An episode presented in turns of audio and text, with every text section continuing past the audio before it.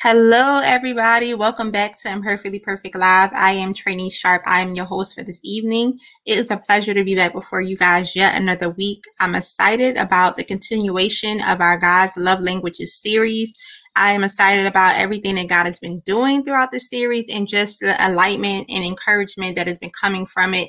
And if this is your first time tuning into Imperfectly Perfect Live, our purpose and our main goal is to encourage others to fulfill their God given purpose in spite of their imperfections. So, whatever weaknesses you have, whatever shortcomings you have, that in spite of those things, that you still can fulfill your God given purpose, especially since that calls you God uses that to call you qualified. A lot of times, you know, in the world, thank you, Holy Spirit, in the world, you know, when you don't have qualifications for a job or you don't have qualifications for whatever it is for education or what have you, and you basically won't get it. But God is saying those shortcomings that you have, those weaknesses that you have, th- that is what qualifies you. Why? Because God's strength is made perfect in our weakness. So that's just a little bit of sidebar of, you know, what imperfectly perfect is about. I'm excited again to be before you guys and to bring forth um, the continuation of our love languages series. And before I do so, let's say a word of prayer so we can get right into it. All right. So, dear Heavenly Father, God, we just thank you, God, for your presence first and foremost, God. We thank you, Holy Spirit, for truly just, God, having your way, God. We acknowledge your presence. We acknowledge, God, who you are. And we thank you, God, for the opportunity, Father God, to hear from you, God. Let your will be done, Father God. Whatever it is that you want to say, whatever it is you want to do, Father God, I move myself, God, that you remove me out of the way, God, and that you would just simply, God, have your way, God. I thank you, God, that every person that will be watching tonight and every person that shall listen in a future, Holy Spirit, God, that it be blessed, God. May um, salvation, may deliverance, may healing take place, God. Breakthrough in the mighty name of Jesus. Holy Spirit, God, we thank you, Father God. No technical difficulties, nothing, God, coming in, God, coming in, the Father God, in between, God, your perfect will be from being done. So, Holy Spirit, we thank you, God, that you be glorified and that you shall be magnified. In Jesus' name we pray. Amen. All right, guys. Hey, Dr. Pratt. Hi, bro. And to everybody who is tuning in on Facebook, welcome, welcome, welcome. I am excited about continuing. Last week, last week we were continuing our love languages series, and our um our subtopic, our subtopic is just just one touch, just one touch, and for those of you that, and I'm, I'm keeping in the mind frame that everybody hasn't been tuning in with this series. So I just want to make sure that everybody knows the foundation and what God was leading for me to do with the series. So, um, first and foremost, love languages. Where does it come from? What are you talking about? First and foremost, Gary Chapman, the author of the um, five love languages. He wrote a book, Five Love Languages, that we as humans, we express and things that we want to receive. So those things are words of affirmation, touch, acts of service, gifts, quality time. Five things. Those are the five love languages that he wrote. However, what God was sharing with me when he placed this particular series on my heart is that he's the creator of all things. So this this knowledge, this wisdom that he gave, that he gave Gary Chapman, it is something that God created and that's something that he wanted to receive himself. So God is like, okay, yes, I gave I gave my my child, I gave him this information. However, he's not the originator. God is the originator over everything. So he wanted me to um, start this series so that we can get a better understanding of God's love and how God um, gives his love. And then once we get a better understanding of God, how God gives his love, then we will know how to reciprocate his love. Then we will know how to reciprocate the same love that God gives. Because the thing is, God wants us to know that yes, it's good that you desire my love. It's good that you desire to be in my presence. It's good that you desire all these things from me. But do you not think that I want those things back?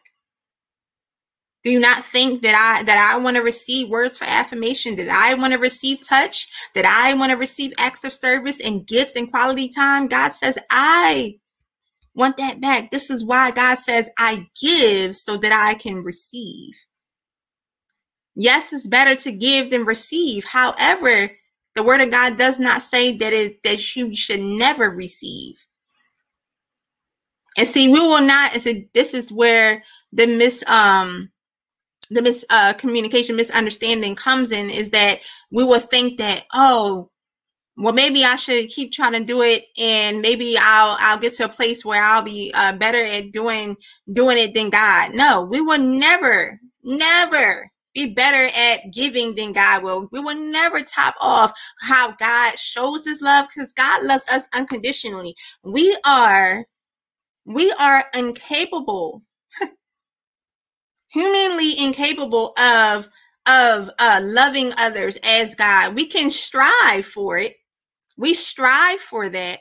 However, human, our human selves, somebody does something wrong to us. We we unroll them off. like we unroll them off. So like we're we're not capable of doing it. However, we can strive and we can do all things through Christ that strengthens us. With God's strength, we can do it.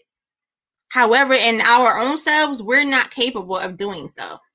So God says, show, show them. Let me show them how I love. And then in return, I want that to be reciprocated to me. God says, I want that to be um, reciprocated to me. Hi, Courtney. How are you? How are you? Hi, Melissa. Welcome, welcome, welcome. Hi, bro. Bro's tuning in or he was tuning in on Instagram. Now he on Facebook. All right. awesome. All right, guys. So let's go over now that we know what the five uh, love languages, just doing a quick review of what we've been talking about in this series and where God is leading us. So we talked about the five love languages. And let's talk about what love is. Love is an intense feeling of deep affection but in God's sense, it is. It is unselfish, loyal, and benevolent, characterized by or expressing goodwill or kindly feelings, concern for the good of another. This is God. This is God. And you say, what? Because God is love. And we talked about that um about uh, two or three weeks ago. God is love. And I'm not going to go into too much details because listen, we got to continue. If you want to, you know, learn more about this stuff, watch the replay. We got more, we got more to learn. So, God is love. And then we continued on last week. We talked about quality time already, and we started last week with just one touch. And the, the word touch, two meanings that I had for you for the word touch is that touch is to treat or affect in some way by contact. In some way by contact. And then the other definition I have for you is to reach, to reach, to succeed in touching or seizing with an outstretched hand to and also to establish communication with. So this is tangible. Touch can be tangible and intangible. Did you know that? That touch can actually be tangible because we think about touch, we think about it being tangible, right? Thinking about it being a part of our five senses taste, smell, hearing, sight, touch. We think about it being a part of our five senses. So when you touch something, we physically touch it. We can actually, that's what tangible is, right? But touch can also be intangible. To establish communication with. To establish, hey sis, Teresa, to establish communication with. So when you touch somebody, talking about when you ever heard somebody say, man, you touched me, when you sent me that text message, and when you said that I was on your mind and, and God told me to reach out, when God told you to, to reach out to me, say that touched me. The intangible. You didn't physically touch that person, but what you did touched them by simple communication Simple communication. And this is why God had let me to talk about quality time first, because quality time is talking about how do we spend time with God? Prayer. Prayer is our communication with God. Ah, Teresa said, I'm coming to the Facebook side. That's hilarious. Um, yes, so touch. Touch is, my God, it can be intangible and tangible. Communication, prayer is our communication with God. We talk to him talk to Him the first thing in the morning, talk to Him in the noonday, talk to Him at night. That is our communication. All right. I want to be keep teaching about things I already taught about. Let's continue. Thank you, Holy Spirit. He said, All right, move on, move on. um, all right, so then we got into some examples. This is this is the meat of what we talked about last week. Then we got into two examples, three examples God gave me, but we talked about two of them last week. So we were talking about examples of just one touch with Jesus. The first example that we talked about was Jesus healed Jairus synagogue official. He was a synagogue official, and he um Jesus healed Jairus' daughter. So those um scripture references you can find in Matthew chapter 9, verse 18, 18 through 19, and verses 23 through 26, and also Luke 8, 40, 40 through 42, and verse 49 through 56 in the Amplified about Jesus healed the woman with the issue of blood, Matthew chapter 9, verse 20 through 22, and then Luke 8, verse 43 through 48 in the Amplified version. So those particular examples of what God was just showing of how these particular these two uh healings happen simultaneously. What does simultaneously mean? They happen with within a minutes of within minutes or hours of each other. They were all happening at the same time. Jairus was, he went to Jesus. He went to Jesus. I'm paraphrasing right now. Jairus went to Jesus. He was desperate. We talked about desperation that when you truly want a, a, touch from Jesus, when you truly want change, when you truly want something to happen in your life, you're going to be desperate and you want to do with anything that is necessary to ensure that you receive your healing, to ensure that you receive your breakthrough, to ensure that you receive what it is that that touch that you need from Jesus, whatever it is, you're going to do it. Jairus went to him. His daughter was 12 years old and she was dying.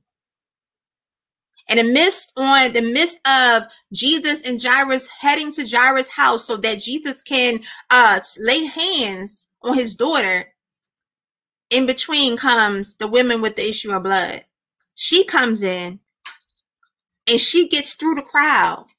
I mean, these people were pushing, pushing, trying to get a touch from Jesus, trying to get his attention. She gets through and touches the hem of Jesus' garment.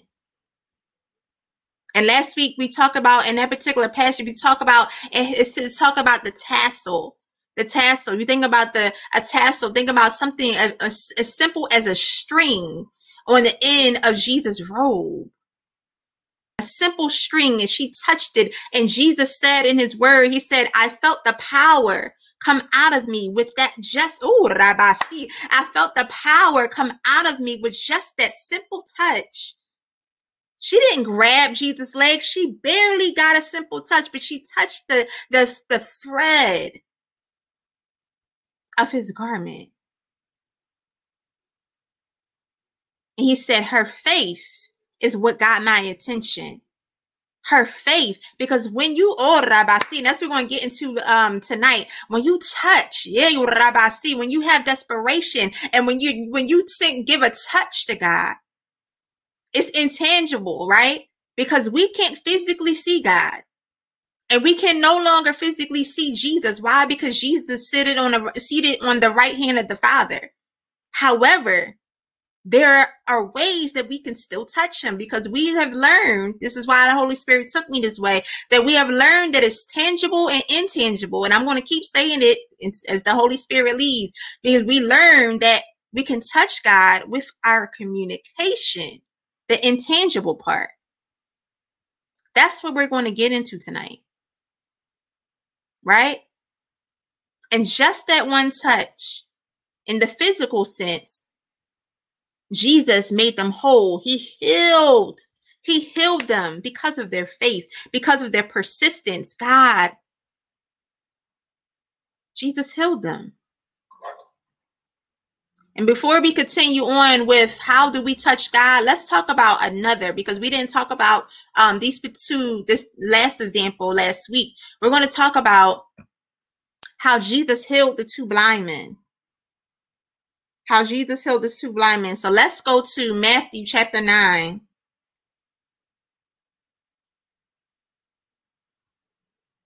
Matthew, Matthew, Matthew, chapter 9 verse 27 through 31. And we're going to be reading from the Amplified version right now. Hi, Nia. Ah, yes, Teresa. She made it over to the FB side. She said, Hi, Nia. Hi, Nia. Welcome, welcome. So, Matthew chapter 9, verse 27 through 31 in the Amplified version. And it says, As Jesus went on from there, two blind men followed him. So this is after, because remember I said earlier, these all three of these. And the only reason why I, I ended where I ended last week, because that's where the Holy Spirit led me. But all three of these miracles happened simultaneously, one after another. So after Jesus, after Jesus healed the woman with the issue of blood and then healed Jairus' daughter, right after he healed Jairus' daughter, two blind men so I'm gonna read a little bit up. Um, on I'm gonna start on verse 25. He said, But when the crowd had been sent outside, Jesus went in and took her by the hand, and the girl got up. The girl is Jairus' daughter, and the news about this spread throughout all that dis- district. Verse 27 says, As Jesus went on from there, two blind men followed him, screaming loudly, Have mercy and compassion on us, son of David, Messiah. When he went into the house, the blind men came up to him, and Jesus said to them, Do you believe with a deep, abiding trust that I am able to do this? They said to him, Yes, Lord. Then he touched their eyes, saying, According to your faith, your trust and confidence in my power and my ability to heal, it will be done to you. And their eyes were opened, and Jesus sternly warned them See that no one knows this. But they went out and spread the news about him throughout their whole district. My God. My God. So, as you see, and this is the thing that blessed me about the two blind men is that number one, they were blind. So they couldn't, ooh, Rabasti, thank you, Holy Spirit. They could not physically see Jesus. Ooh, Sarabasti, but they had other senses, right? They were able to hear what was going on. They were able to, oh, Rabasi, they heard, they heard the commotion. Oh, Rabasi, thank you, Holy Spirit. Oh, Rabasi, they heard the commotion. They heard, they heard the news because as you can see, at the end of each one of these miracles, Jesus told them, do not, do not tell anybody about what I have done. He said, do not tell anybody what I have done, right? But did they listen? No, they didn't. They didn't listen. And then the end of it said, and then the news about this spread throughout all that district. So they kept going out. They kept going out to all across the land after Jesus told them, do not, do not go and spread the news. However, they didn't listen. So because the news was spreading because you know just think about it today you know jesus said don't tell nobody but you put it on facebook you put it on instagram you you on you send a text messages you got group chat ha- um happening all throughout the dms and all of that and Jesus like, I told you not to tell nobody, but you couldn't contain. You couldn't contain yourself. You couldn't hold it in how he's been, how he blessed you or how he delivered you or how he made a way out of no way and just wanted to spread because when G, when you feel a touch from Jesus, you want to shout across the mountaintops. You want to shout across and tell the world what Jesus have done. You don't want to keep that to yourself. And if you do want to keep that to yourself, it's something wrong it's something really wrong if you want to keep that information and that and you know just what Jesus has done to you. And so the blind men, they were able to hear this great news. hear this great news. And so they continue and they screamed out. So they couldn't see where Jesus, they couldn't see where Jesus was at. So they, they said they knew they had to scream so that Jesus would recognize so that Jesus will recognize who they were and what what they needed. Listen, when you're desperate, you don't care how crazy you look. You don't care if everybody hears you. You don't care if you got to push through the crowd. You can't see nothing. Listen, I don't care what I got to do. I don't care if I got to fall on this floor. I don't know where I'm going, but I'm going to do what is necessary. I'm going to cry out because Jesus, I need a touch from you. They could not see, but they screamed.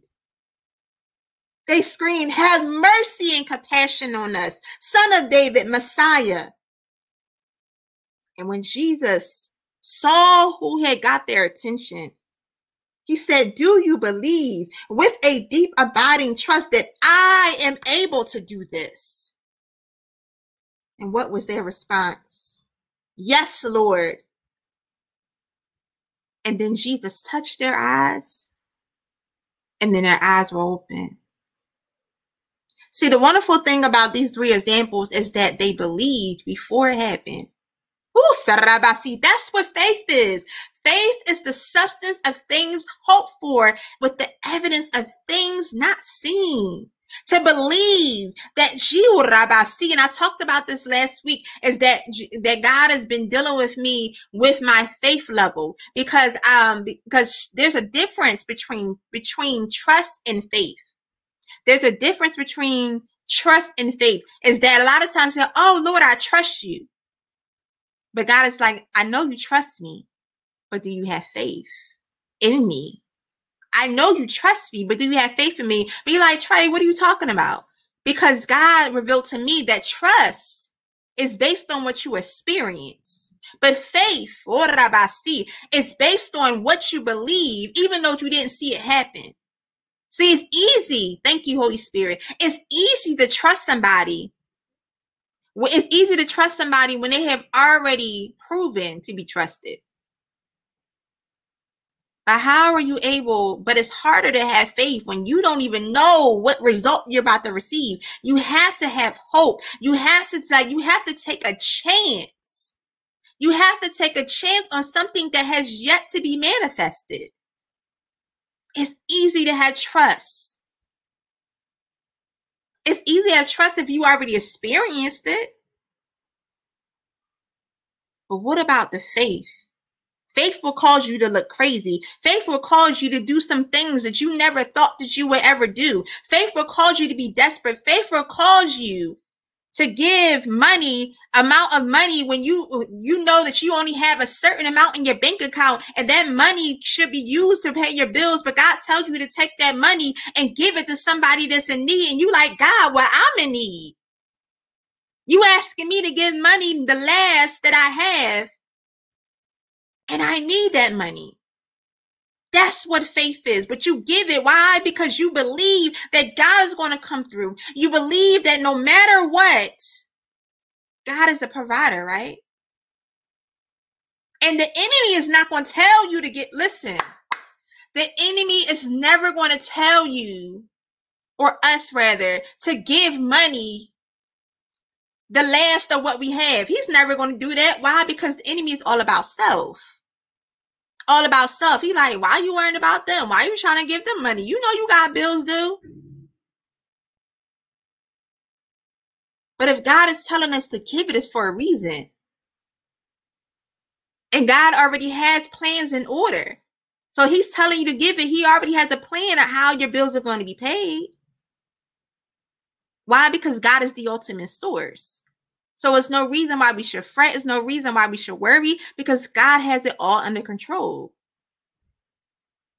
And trust me, when I'm speaking to y'all, listen, God has been dealing with me. I'm not going to sit here and act like it's not a work in progress. Every single day, it is is a fight to have faith. It is a fight to keep believing. It's a fight that even when I don't see things happening, to keep saying, Lord, I believe, not Lord, I trust. Because listen, yes, I trust God. But do I believe? I trust God. Why? Because I know that He has already done it. But I believe, do I believe that he will do it again? Do I believe that he will do it again? What is that song, Tye Tribbett? If he did it before, he will do it again. Same God back then, same God right now, and in the future. If God did it for you before, that's your trust, right? Now, do you believe that He will do it today? Do you believe that He will do it tomorrow? That's what God is wanting for us to do. He wants us to go beyond our thoughts, go beyond our our mindset and change our mindset and actually believe that oh my gosh, that when God says he'll do exceedingly and abundantly above all that we can ever ask or think, he wants us to actually believe that. Not to just say it out of our mouths, but to actually believe that. Because believing and confessing go hand in hand. We can't believe and, and, and not confess. We can't confess and not believe. They go hand in hand. That's why when we receive salvation, it says, believe in your heart and confess with your mouth that Jesus Christ died on the cross for your sins and that he is your Lord and Savior, that he died for our sins. And then you accept them into your heart as your Lord and Savior. Believe and confess. So if you believe it, you speak life, right? You're not just speaking things that you don't actually believe. Why? Because God knows our heart. And a lot of people like to throw that scripture out there that, oh, God knows my heart. You're right. But what's in your heart? Ooh, sarabasi. What's in your heart? If God knows your heart, then what's in your heart? Yes, yes, brother Kevin. Same today, yesterday, and tomorrow. I know that's right. God knows your heart. What's in your heart? Is it doubt? Ooh, sarabasi. Is it unbelief? Is it worry? Is it fear? Is it pride? What's in your heart? We can't just be throwing these scriptures out here, y'all. Do you not know? who Jesus, I didn't expect the Holy Spirit to take me here. Do you not know that every that when we are seated, because every person, every person that God has created that has has had a, a, a position here on earth, whether dead or alive, when we get seated before whew, Jesus Christ, when we get seated before him, we are going to be held accountable for every thought, for everything that we have said out of our mouths. So we have to be careful about these scriptures that we're just throwing out there and not actually using them for what the what context they are actually in. If you're going to speak the word, understand it and actually speak it in the right context. Don't just speak it just so that it can be um be um be fitting for yourself or be beneficial for yourself. No, speak it for what God intended it for.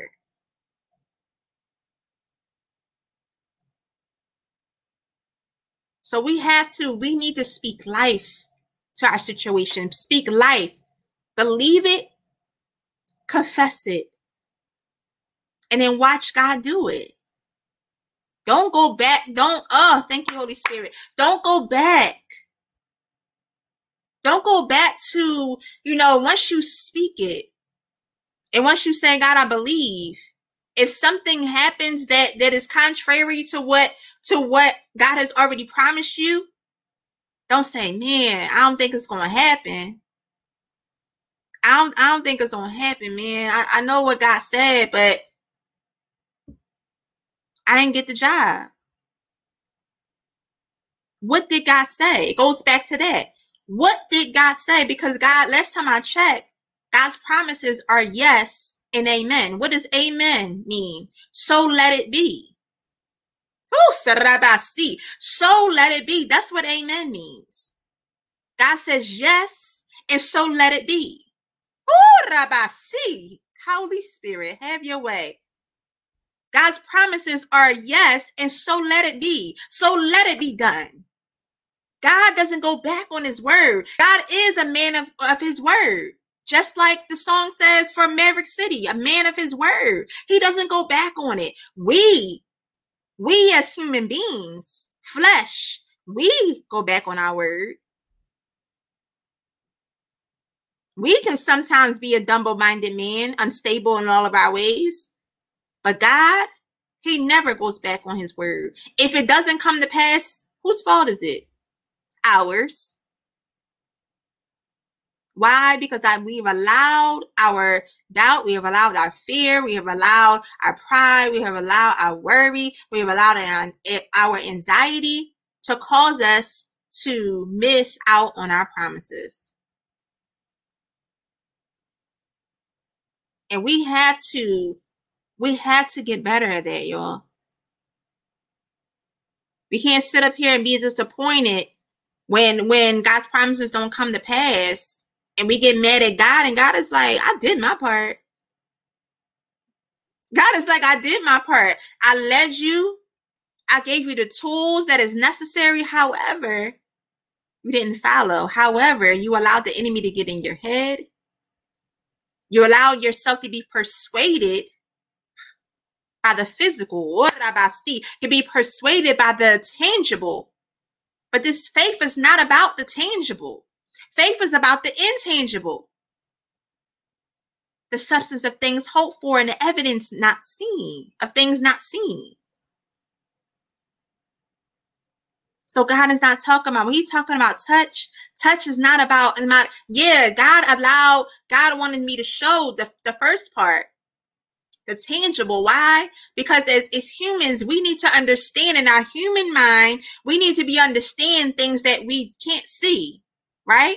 We need to be able to understand things that we can. I'm sorry, thank you, Holy Spirit. We need to be need to be able to understand things that we can see, so that we can get understanding of things we can't. So Jesus being the greatest teacher of ever walked this earth. Hands down. He knows how to get our attention. He knows how to break down a word. He knows how what will make us um, understand. And sometimes, sometimes it's still hard for us. Why? Because we can't get beyond ourselves. But the more we draw closer to God, the more we get a better understanding of who he is. The reason why we don't understand is because we don't have a relationship with him. Because God says, My sheep know my voice. And God says, Abide in me, and I will abide in you. What does abide mean? Draw close to me, dwell with me, and I will dwell with you. You're not, God is not going to tell us his secrets. God is not going to tell us his plans if we don't have a relationship with him. We have to be show God that we can be trusted. We have to show God that we can be trusted. God has already proven to us that he can be trusted. He created us. I mean, what more God can God do to prove that he can be trusted? Thank you, bro. Thank you so much. oh, I don't know about all that, but okay. what more do, does God have to do? What more to prove that he can be trusted? My God. What more? Let me put this uh this topic on here so we can know where we're at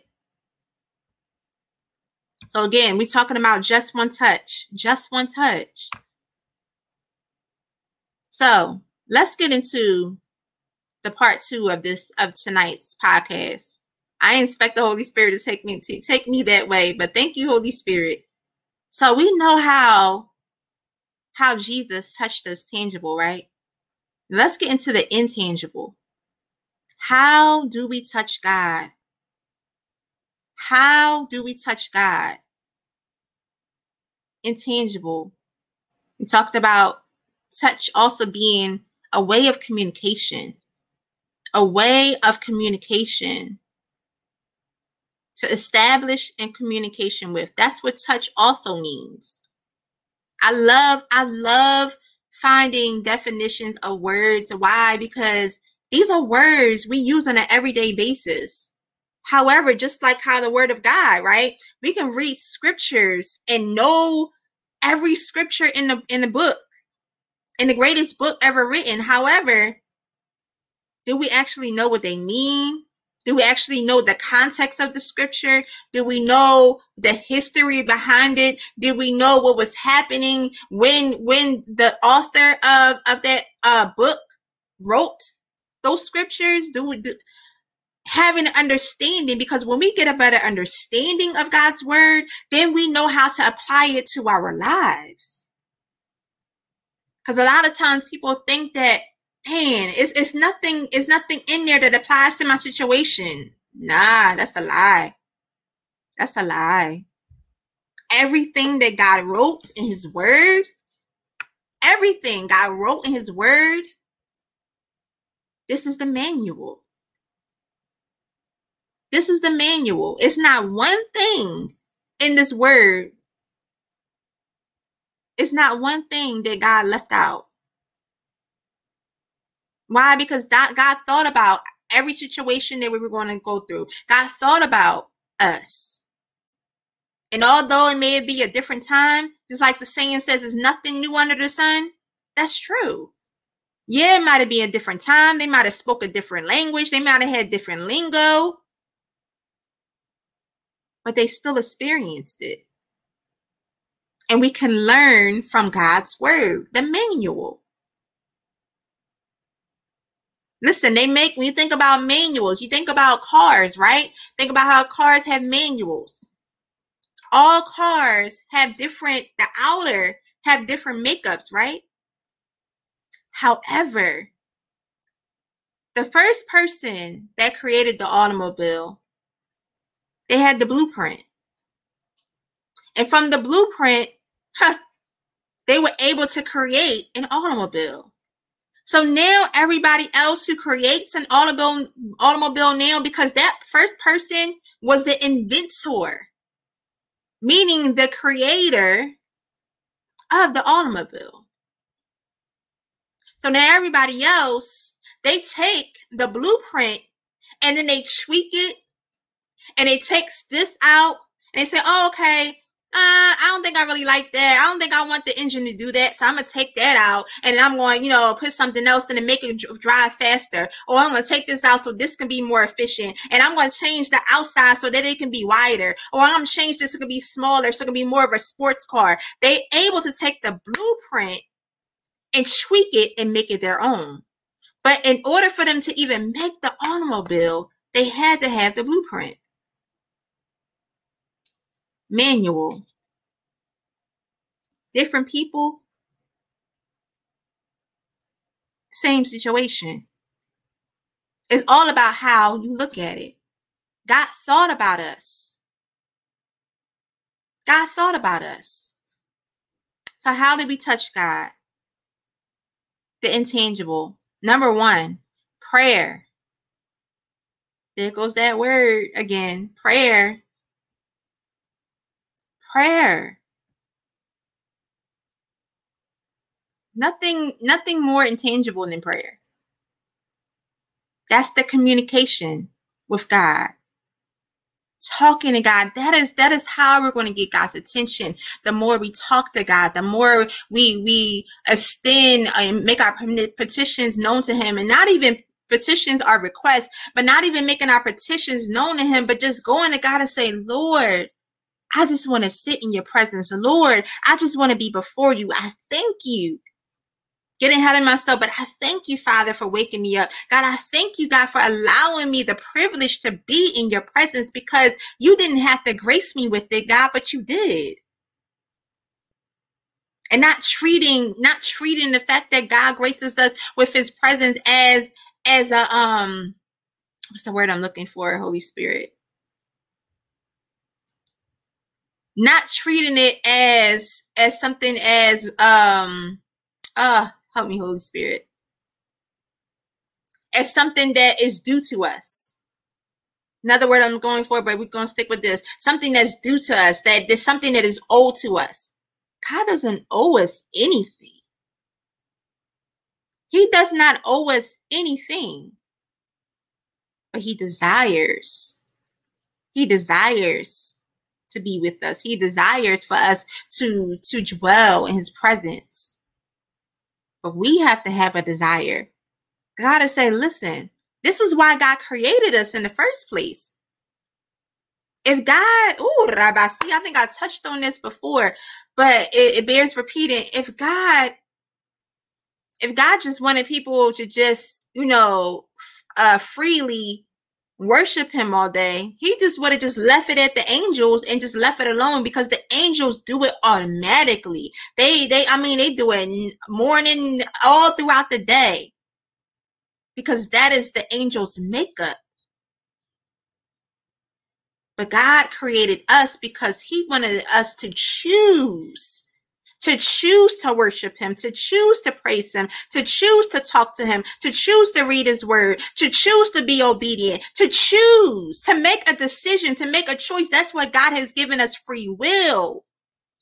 Because it's one thing, ooh, Rabbi, it's one thing for us to just be automatic because that's kind of like a robot just autom- automatically just like you know worshiping god and there's nothing wrong with it don't misconstrue what i'm saying but it's another thing for us to be faced with all these opposition, for us to be faced with all these distractions, for us to be faced with all of these things that are pleasing to our flesh, right? However, even though we could you know, allow ourselves to give into that temptation, we choose to follow God. We choose to pray when we want to sleep. We choose to go to church when our flesh wants to go to the bar, or our flesh wants to go have sex with somebody when we are not married. Yeah, going there. Making the decision to go to our, our sister friend's house when our flesh is hot instead of answering that phone call of somebody that you know you can get get off with. Why? Because you choose God. That's what touches God when we choose Him over everything else. When we choose God over everything else, that's what is touching to him. To know that we have we had all these options, but we put God what first. The word of God says in Matthew 6 33, it says, Seek ye first the kingdom of God and his righteousness, and all these things will be added unto us. When we go to God first in prayer, he will huh, add everything unto us, all things, all things unto us. Let's go to Psalms 5, verse 1 through 3.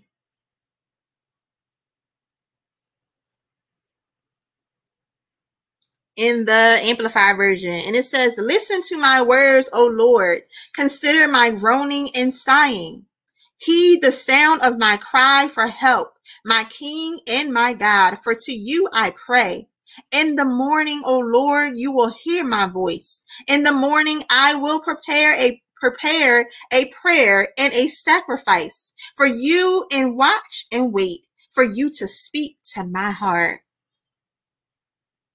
This is David speaking. How David is just like, Lord, before I even hear your voice, I'm offering up this adoration unto your name. God, hear my cry. Listen to my words. Speak to me, O Lord. I'm offering, I'm preparing a prayer and a sacrifice.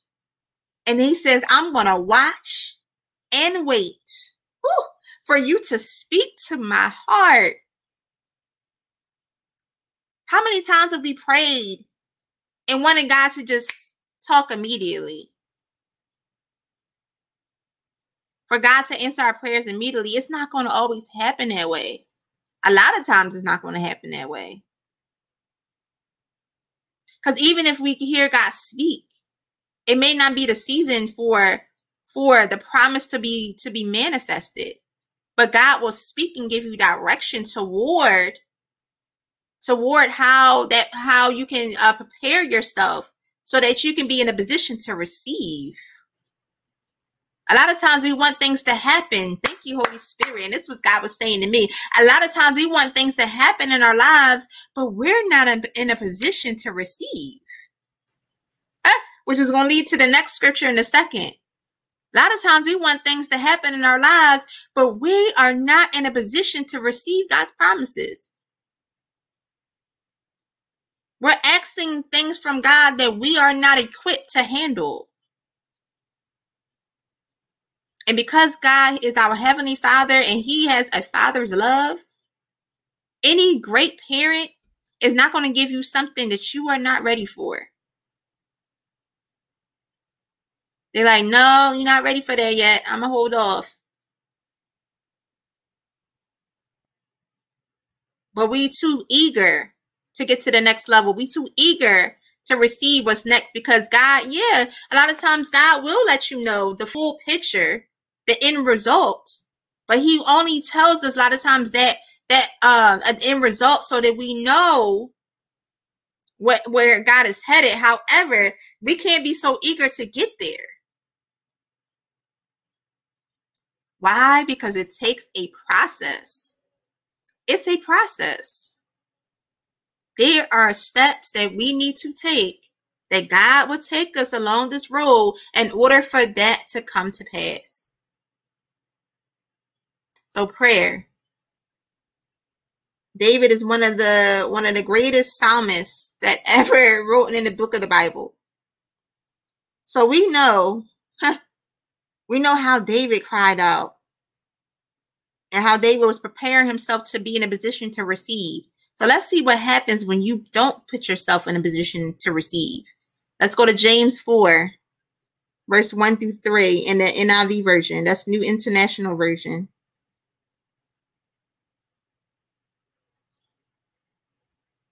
James 4, 1 through 3. And the NIV.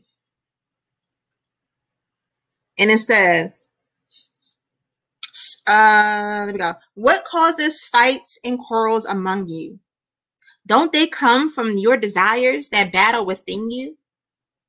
You desire, but do not have, so you kill. You covet, but you cannot get what you want, so you quarrel and fight. You do not have because you do not ask God. Whew. When you ask, you do not receive because you ask with wrong motives, that you may spend what you get on your pleasures. Oh my God, my God. I said, all right, Holy Spirit. Huh. It said you desire, but you do not have. So, so just like a like a, a, a toddler sometimes they have tantrums, right? So you don't get what you want. So you act out. You kill, you steal, you slander other people that may be receiving the promises of God in that season. However, you didn't know what it took for them to get in that position, for them to be in a position for them to receive. They could have been in the, in the very right of, you know, not following God as they should, but now they finally surrendered. Now they finally said, "All right, God, I'm going to do it. This, do it your way."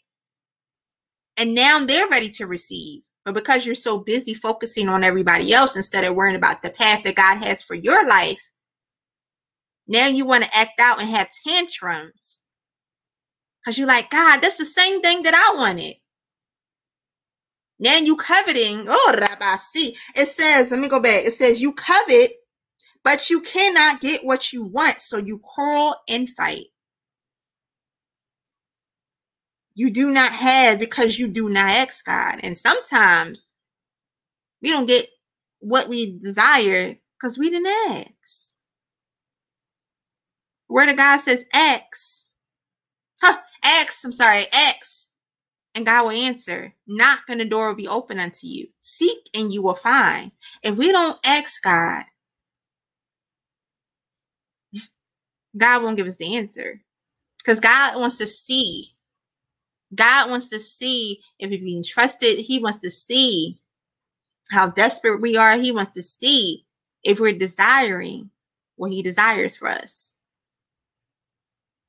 My God. So we have to watch. And verse 3 says, When you ask, you do not receive because you ask with wrong motives. What are your motives? Are you asking so that you can get these things for yourself? Are you asking so that, yeah, because I think I talked about this in another podcast, but God doesn't mind blessing us. God desires to bless us. God desires to bless us. But our desire is that when God blesses us, that we're not so attached to what are the blessings that God has given us that if God tells us, ooh, Rabaya, if God tells us to give it away, they be like, wait a minute, God, what you talking about? I just got this. I was watching y'all. I was watching Pastor Michael Todd in a series. Um, oh my gosh, what is the name of that series? I was just watching this. I was watching this series of Pastor Michael Todd. He's the pastor of a transformation church. And he was talking about how when he first became the pastor, for Transformation Church and how how God was dealing with him with dealing with him with his faith. And he's like, listen, if you want if you want to see me do huh, exceedingly and abundantly, if you want to see miracle signs and wonders, I'm going to challenge you on your faith. And so him and his wife had just got newly got married and all of that. And so God had blessed him with a car. No, no, no. He already had a car. Excuse me. He already had a car. I'm gonna get the story right. He already had a car, nice range Land Rover, and God told him to give that Land Rover to this young man. But he didn't have no backup. He didn't have no other car and he, they live in Oklahoma, so it's not like in Philly when we got SEPTA, you don't got no car, you know. And back then they they have no Uber and Lyft. I mean, it wasn't that long ago, but Lyft and Uber was, has not been that long established. It's been about a good five years, you know, now. But they didn't have that. So you imagine giving up your car and, and living in a city where, like, if you don't have a car, how you gonna get around? He gave it up. And then this is months down the line, somebody blessed them, you know, with a car to borrow, not have, but borrow, so that him and his wife can still, you know, he's the pastor of the church. Yes, he's a pastor of a church, so you know, was able to still get around. He didn't own it. It was in the car was a man. The car was a a, a, a minivan. You know those those white those white vans, those ones they kind of they call the ones where uh the sniper van. That's basically what he had. The ones just like kind of skeptical. They open the van. You like, wait a minute, like where you pulling up from? He had that van. And then afterwards, months later, God used a man of God, a car, somebody called him from a car dealership. He said, God told me to call you about a car. And so he pulled up to pulled up to his house in this really nice car.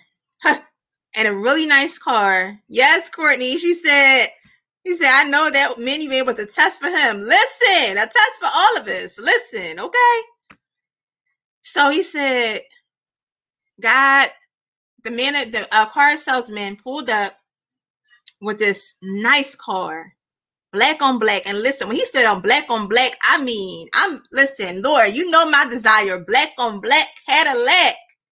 That is my desire, and I'm believing God until it come to pass. Thank you, Jesus. Asking, I will receive. Holy Spirit, thank you. So he said, Man, he said, Man, this car is nice. He said, Who car is this? The salesman said, It's yours. He was like, mine. Brand new car. Pulled up. Didn't have to pay for it. No, no, um, uh, no car note, no nothing. Brand new car. This the kicker. God told him, He said, I'm gonna let you, I'm gonna let you drive this car for a little bit, but you're gonna get this one away too. but he make him do it right away. So then afterwards, you know, months go by, and a family member needed a car. Lest you know, God says, give that car to them. My God. He like, God. He thought God was gonna forget about it. But lo and behold, before another car, he gave that one away, and then God had blessed him with another car. And then he was about to, no, this time, another time, the next time, God told him to buy, buy a new car. $100,000. Buy a new car. And he was like, $100,000? And so he thought that God was going to work the same way that he did before. Because remember, he gave away a car, God gave him a new one. Then gave that car away, God gave him a new car. This time, God says, buy a car. $100,000. He was on the phone with the car dealership and he was like, he was letting them know, he's like, listen, not not hundred thousand. I think it was ten thousand. I'm sorry if I'm misquoting it. Go back and watch it for yourself. Listen, we just gonna get to the point. So he calls the car salesman. He's telling him everything. The car salesman's daughter hears him. Hears him talking over the phone. Here's the story about his family member and everything. The daughter says, I heard everything that y'all were talking about. I just got this new car and I'm going to give this to her. He didn't even have to get, he didn't have to buy the car because the daughter already had a car and she gave it to his family member.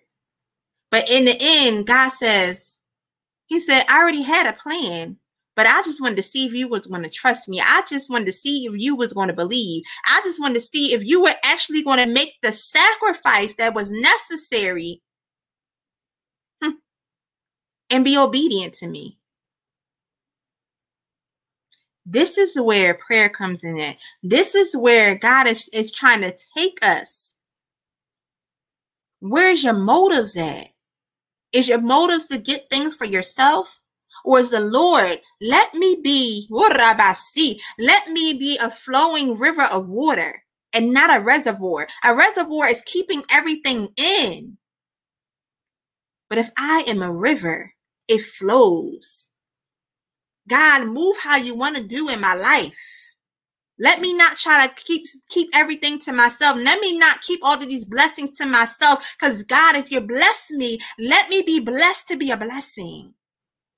Wherever God you lead me, wherever God you take me, wherever God, whoever you want me to speak life to, whoever you want me to touch, God, I am willing and available because I am your humble vessel.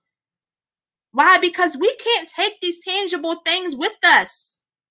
When we leave this earth, we can't take none of this. The house, the cars, the people. If you're married, your, your spouse, you can't take none of it. Your children, you can't take none of it with you. You can't take those fresh J's. You can't take none of it with you. The money that you're making on your job, you can't take none of it with you. The tax money that you're receiving, the stimulus money, you can't take none of it. So why are we holding on? I'm talking to myself too. Why are we holding on to this tangible stuff when God says it's not about the tangible? Where's your heart at? It's about the intangible. It's about your relationship with me because when you're seated in front of Jesus Christ, the judgment, oh, he is the judge. When you're seated in front of him, none of this is going to matter. What's going to matter is what you did for me where was your heart at? And not just doing it, saying, I did all these things in your name. No. Where was your heart at? Where was your motives like? What was your motives?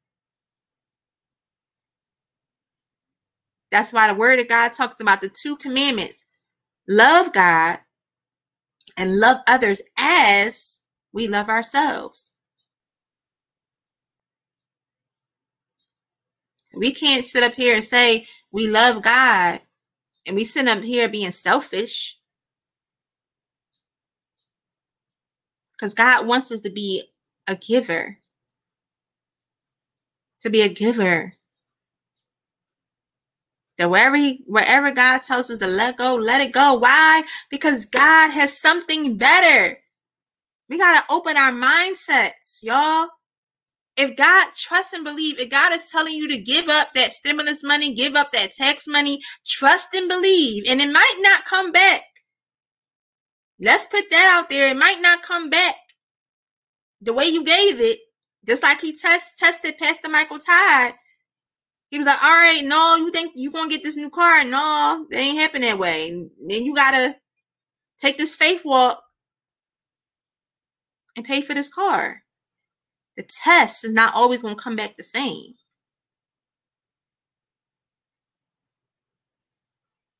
Be so close to God that you're willing to make a sacrifice for Him.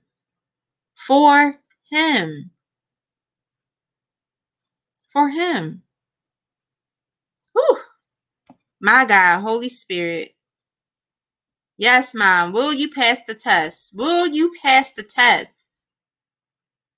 My God. Yes, sis. Will you pass the test? Will we pass the test? Number two, we're talking about how do we touch God? Number two, praise and worship praise and worship. Praise and worship. Let's go to Psalms 89, verse 15 through 18.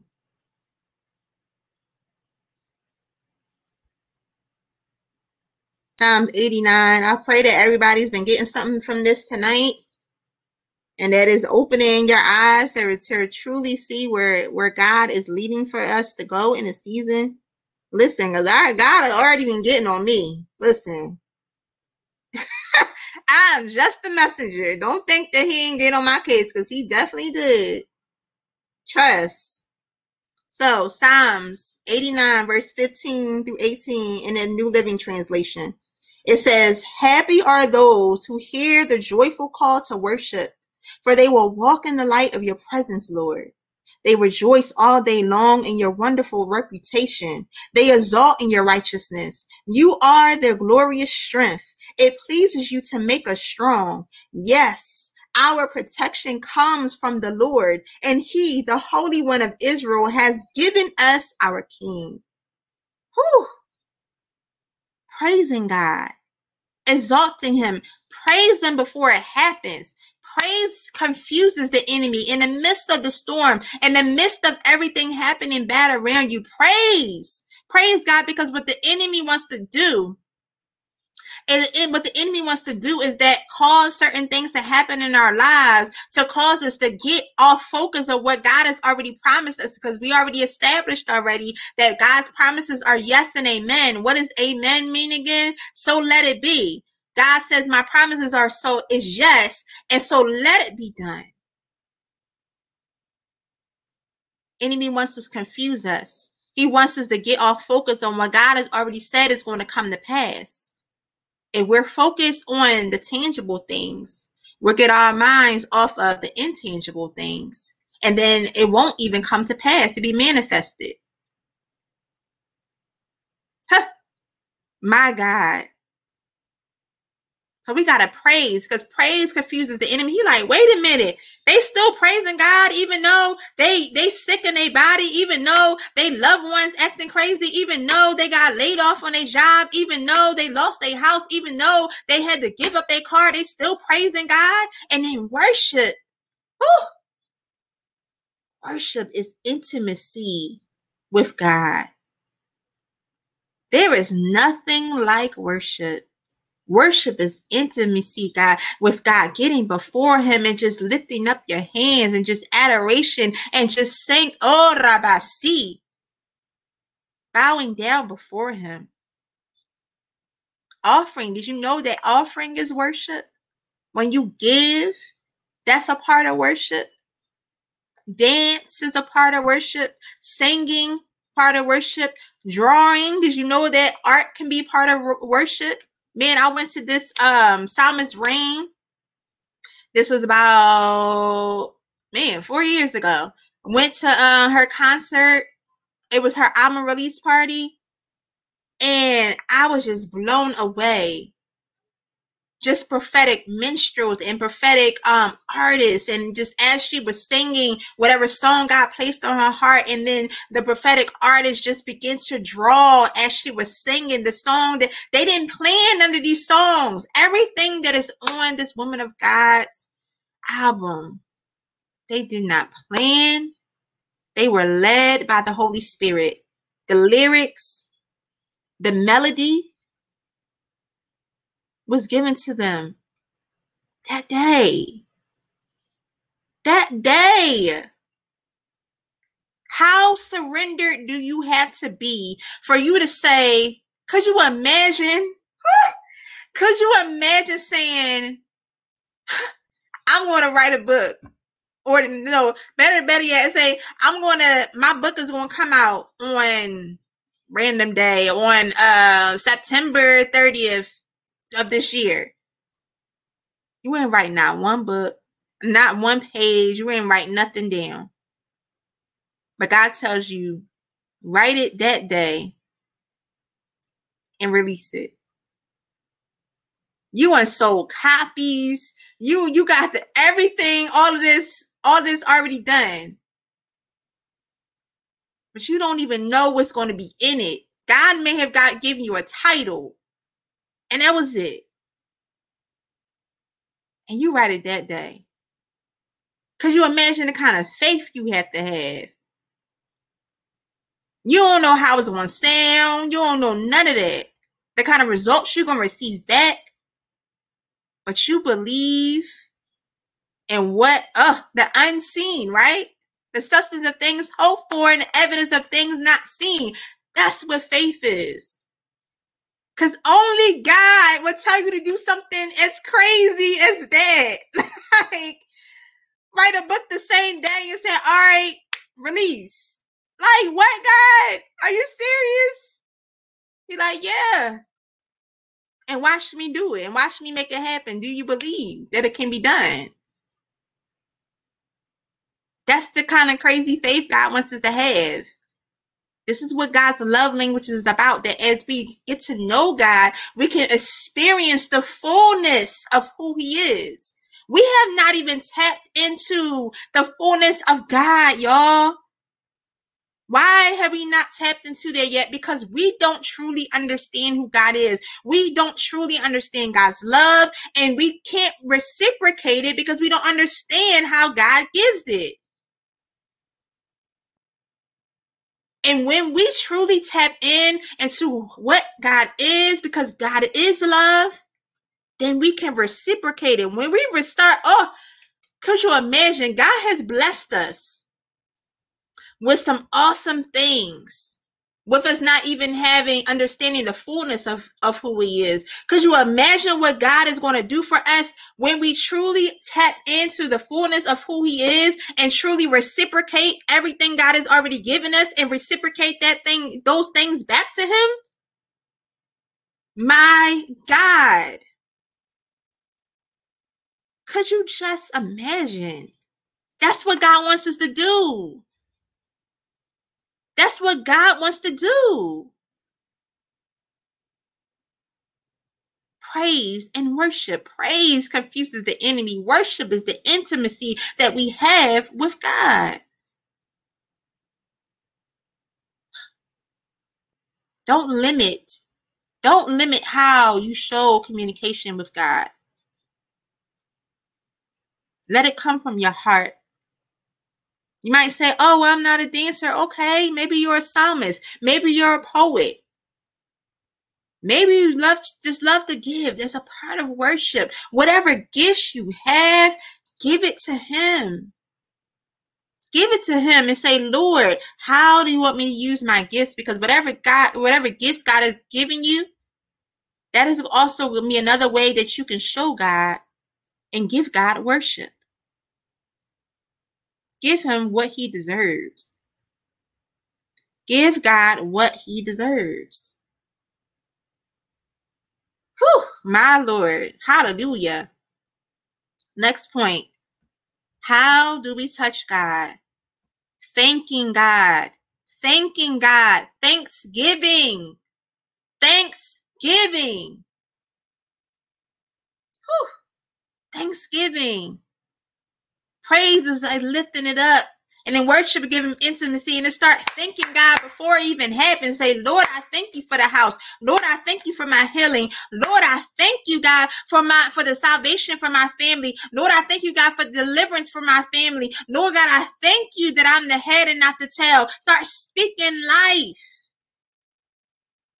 When you start speaking that thing, you start thanking God before it even happens because it all ties back to faith.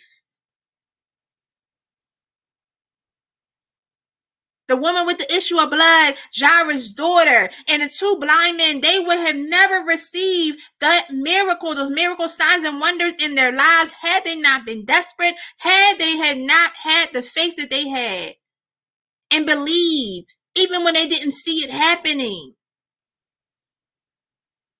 They believed. They believed it could happen. They had hope. They had hope. Y'all, they had hope. This son of this son of God, this Messiah that's been walking this earth. I know he did it because it's, it's easy for us to say, man, he did it for them, but I don't think he can do it for me.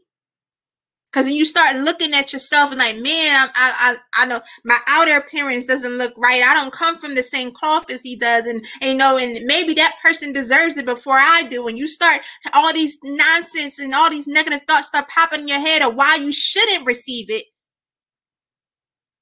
and then you talk yourself out of. And God is saying all of the reasons why you think you shouldn't receive is all the reasons why you should. Because if you were perfect, if you were perfect, if you if you had the qualifications, if you had all the money, if you had all the resources, then why would you need God? Then why would you need Jesus? He said, The fact that you need me makes you qualified to receive from me, makes you qualified oh, to receive your healing, makes you qualified to receive your deliverance you need. Because if you if you could heal yourself, then you would have already done it already. If you can provide for yourself, then you would have already done it already. If you can make your loved ones accept Jesus Christ, then you would have already done it already.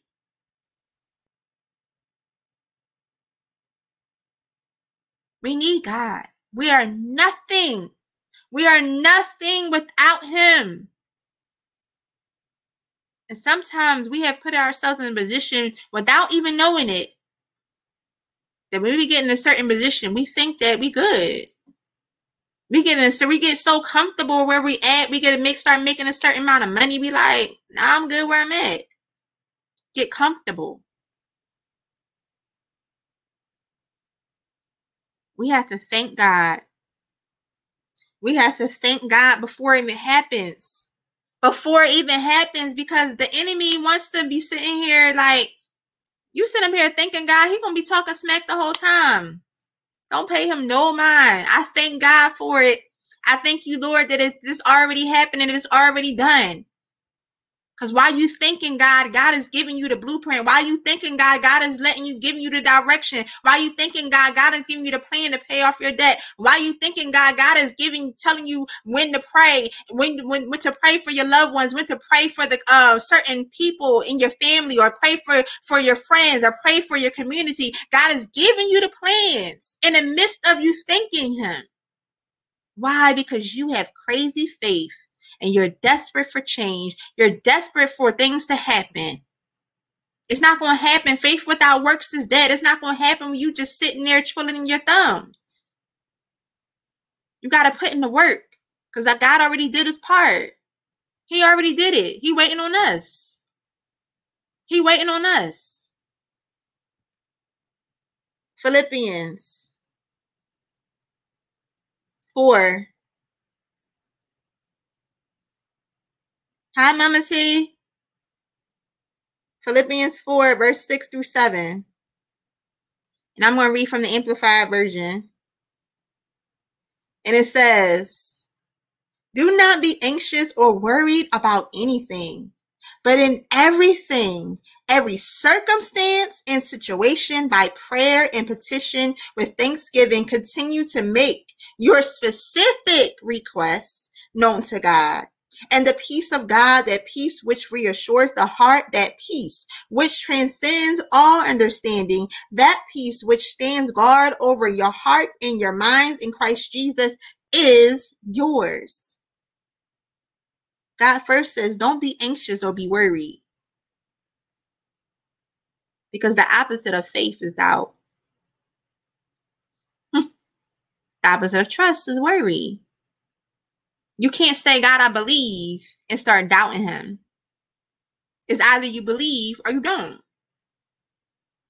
And God says, do not be anxious or worried about anything, but in everything, everything. Don't pick and choose what things, but everything in every circumstance, every situation, by prayer, your communication with God, and petition, that's your request, with thanksgiving. So you don't just make your request to God and just say, all right,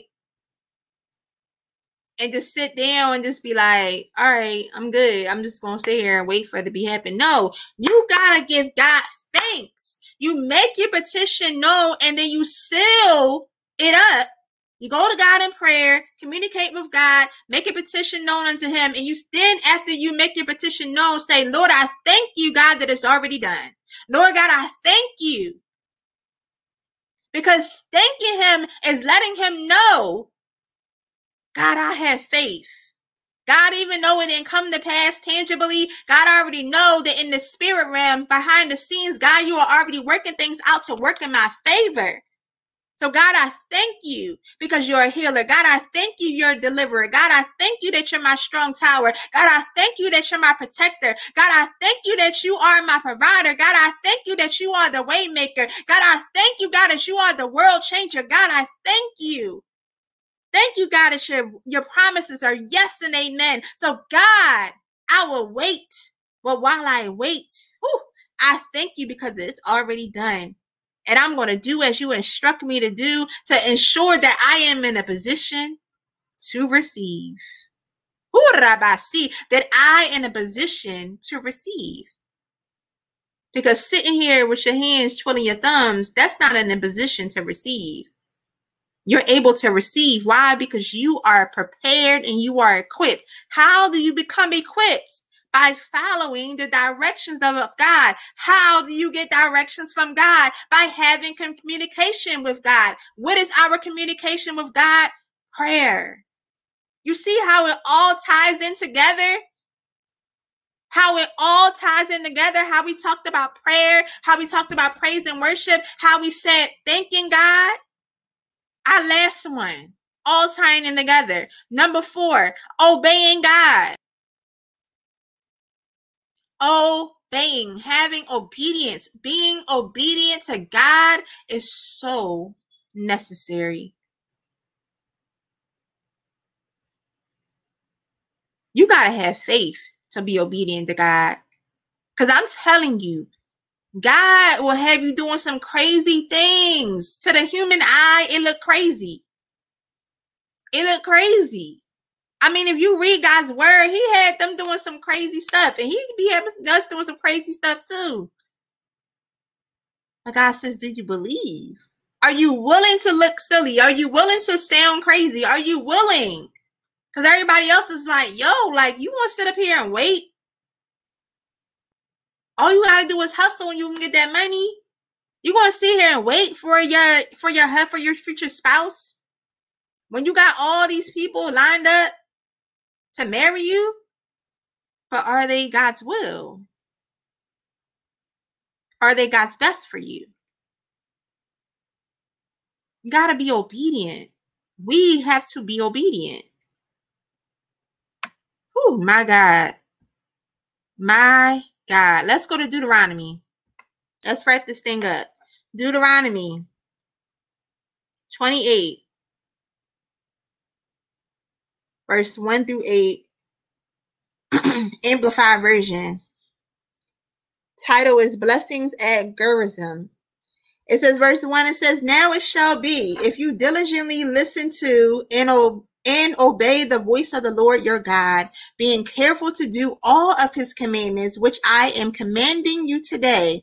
The Lord your God will set you high above all the nations of the earth. All these blessings will come upon you and overtake you if you pay attention to what the voice of the Lord your God. Verse 3 says, You will be blessed in the city and you will be blessed in the field. And you think of that song, You're blessed in the city, we're blessed in the field. That's my song. Anyway, keep going. Verse 4 says, the offspring of your body and the produce of your ground and the offspring of your animals, the offspring of your herd and the young of your flock will be blessed. Your basket and your kneading bowl will be blessed. You will be blessed when you come in and you will be blessed when you go out.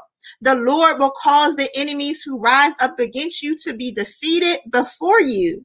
They will come out against you one way, but flee before you seven ways. The Lord will command the blessing upon you in your storehouses and in all that you undertake, and he will bless you in the land which the Lord your God gives you.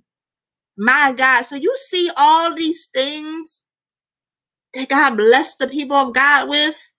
Why? Because they obeyed the voice. They listened to the voice of God. Because you can listen. Woo, Thank you, Holy Spirit. You can listen to God's voice, but you don't always obey God's voice. We can listen to our parents, but a lot of times we don't always obey them.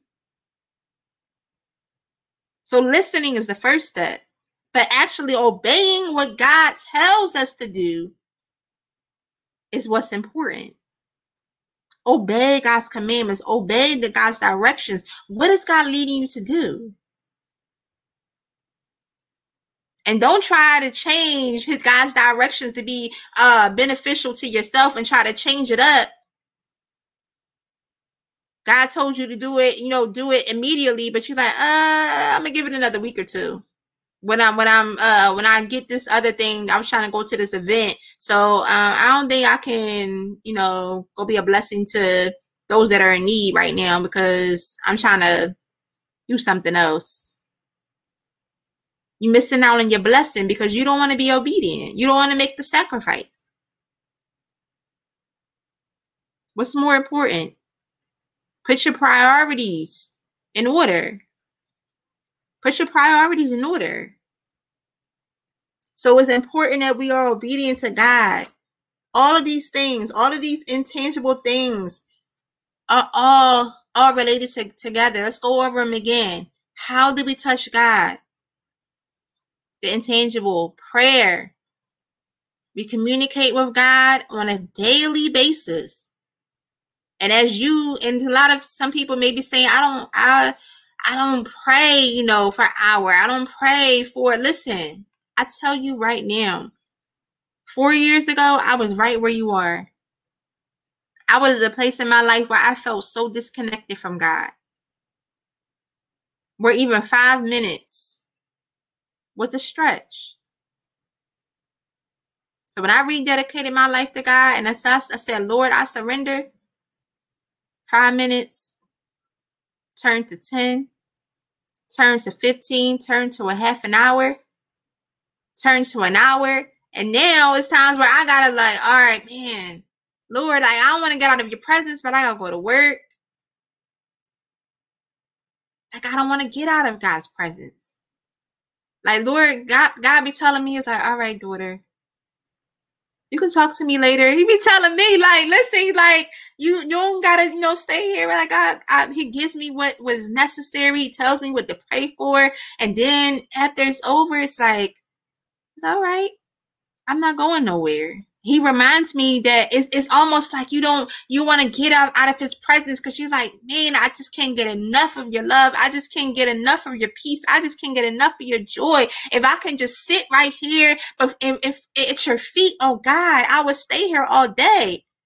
But listen we got jobs we got bills to pay we got ministry to do we got people got family to take care of God knows all of these things. So this is why God says I'm omnipresent. I'm everywhere. So we don't have to, yes, that's that's wonderful. We have dedicated time to pray to God. But then there's also times where God is like, listen, just talk to me in the noonday. That means while you're cooking, you're talking to me. While you're washing dishes, you're talking to me. While you're teaching, you're talking to me. While you're on a job, you're talking to me. While you're taking care of the kids, you're talking to me. How are you talking to God? Your inward voice, your spirit man communication. The second one was praise and worship. Praise confuses the enemy. Worship is our intimacy with God. We won't be able to do neither one of those things if we don't have a relationship with God through communication, which is our prayer life, consistent prayer life. Number three, thanking God in advance before you even see those promises coming to pass. Thank God. Thank Him. Number four, obedience, obeying God. Be obedient to God. We won't be, be able to be obedient if we don't have a relationship with Him. Because when we desire to be obedient to God, because we know we want we have a desire to please Him, a desire to please God. So make sure you take an account of those four things prayer, praise and worship, thanking God, and being obedient.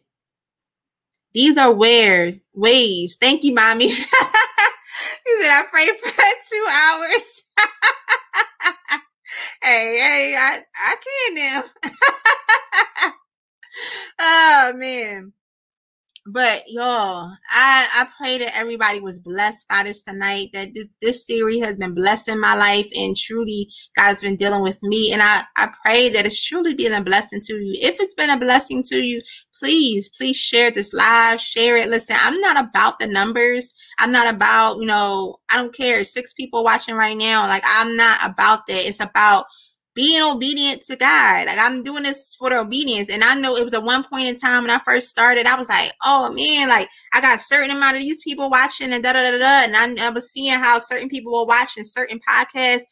But I'm at the point now where as long as I'm obedient to God, as long as I'm I'm speaking the messages that God wants me to speak, God has really transformed the way I teach, transformed, you know, this whole podcast and this whole platform. And I'm just following God.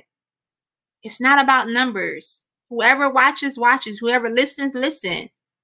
It was meant for you. So if you are blessed by this, share it. You're able, going to be able to listen to it tomorrow on um on all of the podcast uh, platforms. If you want to follow this um this ministry, oh Lord Jesus, ministry, yes, all right, Lord, this ministry. If you want to follow this ministry, you can follow us on Imperfectly Perfect um, at I am Imperfectly Perfect Incorporated and on Instagram at I underscore am underscore imperfectly perfect. You can listen to this podcast on all platforms, all platforms, Apple Podcasts, Google Podcasts, Spotify, Radio Public. I mean, there's other ones out there that I didn't even know existed, but people are listening. So thank you, God, for choosing me to be a vessel. I'm I'm simply just God's humble vessel, and I'm amazed that He chose me for this this position, this assignment. I'm I'm in all of God, and every single time I come before you, I'm like, uh, what am I going to say tonight? And I just say, Lord, have your way. Speak what you want to speak, because this can't be done without Him. So I'm I'm just grateful. I'm grateful for it all. But before we end this podcast, I do want to make sure that I offer that I offer the gift, offer the gift of salvation to someone, to someone who does not know Jesus Christ. And if you have been watching this podcast, you've been, and maybe you're listening future, you don't know Jesus and you've been looking for answers everywhere that you go All your life, you've been looking for that answer and you have not reached it yet. But some, it's not by coincidence that you're watching, it's not by coincidence that you're listening. This is your lifeline. Jesus is the answer. He's the only way. He's the way, the truth, and the life. If you're trying to get to God, you have to go through Him. You have to go through Him. Jesus made the ultimate sacrifice to, for the redemption of our sins to save us. We are a wretched people. We are sinful by nature. But God so loved the world that he gave his only begotten Son, that whosoever believeth in him shall not perish, but have what? Everlasting life. When you believe, when you believe that Jesus died on the cross for your sins and you confess it out of your mouth, you will be saved. So you want to make that this faith walk right now? Say this prayer of salvation with me. Say, Lord Jesus, I realize that I am a sinner and I need you, Jesus, in my life. Jesus, I ask that you forgive me of all of my sins, wash me and make me whole. Jesus, I believe in my heart and I'm confessing with my mouth that you died on the cross for my sins. You were buried and you rose on the third day so that I could have life eternally. So thank you, Jesus, for dying for me. Thank you, Jesus, for making me whole. Thank you, Jesus, for renewing my mind. I surrender my life to you and I will serve you for the rest of my days. In Jesus' name, I pray. Amen. If you prayed that prayer of salvation, welcome into the body of Christ. Hallelujah. Hallelujah. Heaven is rejoicing for you. That's what, y'all. If you said that prayer, this is your new birthday because that past life is behind you. Behold, all things are new before you. You are a new creature before God. God is forgiving you. Forgive yourself and move forward. Hallelujah. Hallelujah. Thank you, Jesus. One last call the call of rededication for those prodigal sons and daughters that have had a relationship with Jesus Christ at some point in time. This is the call for you to come back to Him. You have tried over and over to try to do this by yourself. You tried. You were disappointed. You were let down. You were abandoned. People hurt you. But God never will never leave you or forsake you. He's been here the whole time, waiting with open arms for you to come back home.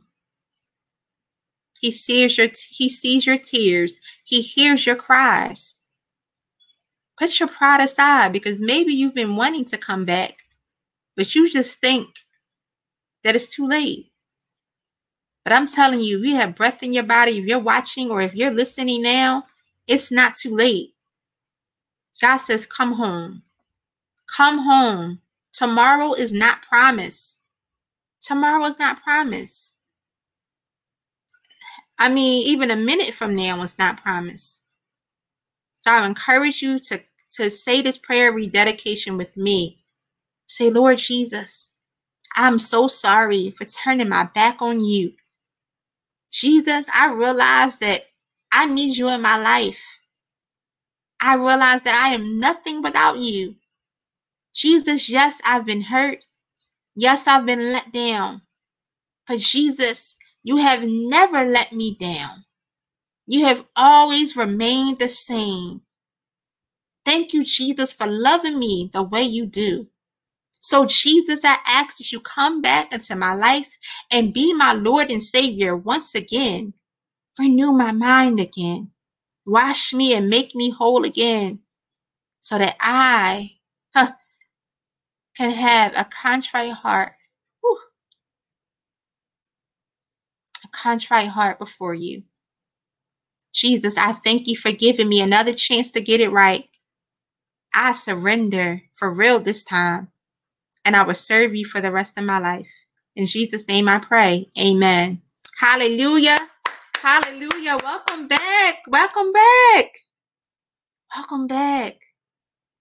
Forgive yourself. God is forgiving you. Whatever you did, let it go. Move forward. I encourage you. I encourage you to find a church home, whether you receive salvation or rededication. Find a church home where you can be shepherded, where you can receive sound wisdom, sound word of God, and be under a great fellowship that is going to lead you lead you to so you can have a great relationship with God and so that you can be uh find out what your gifts are, find out more about God and just develop a relationship with him. I go to the River Church. My pastors are Pastor Tracy and um and Pastor Charles Williams. They are my pastors. I love them so much. But the River Church is not for everybody. If you need help finding a church home, you can inbox me on Facebook at Training Sharp or on Imperfectly Perfect uh, in, um, Instagram page, which is I am underscore am perfectly perfect on Instagram. So you can reach out to me any type of way that you need to. I make sure that I help you guys out. All right, guys, I love you so much. I pray that everybody was encouraged and um, uplifted. Continue, continue to keep me um, in prayer. Continue to keep me covered and lifted because, listen, speaking before you guys, it it, it is spiritual warfare. But you know, I am willing to uphold it all. But listen, I I thank you guys for your prayers. I thank you guys for your encouragement and for constantly um constantly um, supporting this platform. So I love you so much. Continue to be encouraged and be uplifted. Oh, thank you so much, Sister Ernestine. Thank you so much. Thank you. Thank you, mommy. I think I seen uh oh thank you, Courtney. Thank you so much. Melissa, thank you so much. This is definitely it's definitely good to see all of the feedback that all of you guys have. It definitely is encouraging.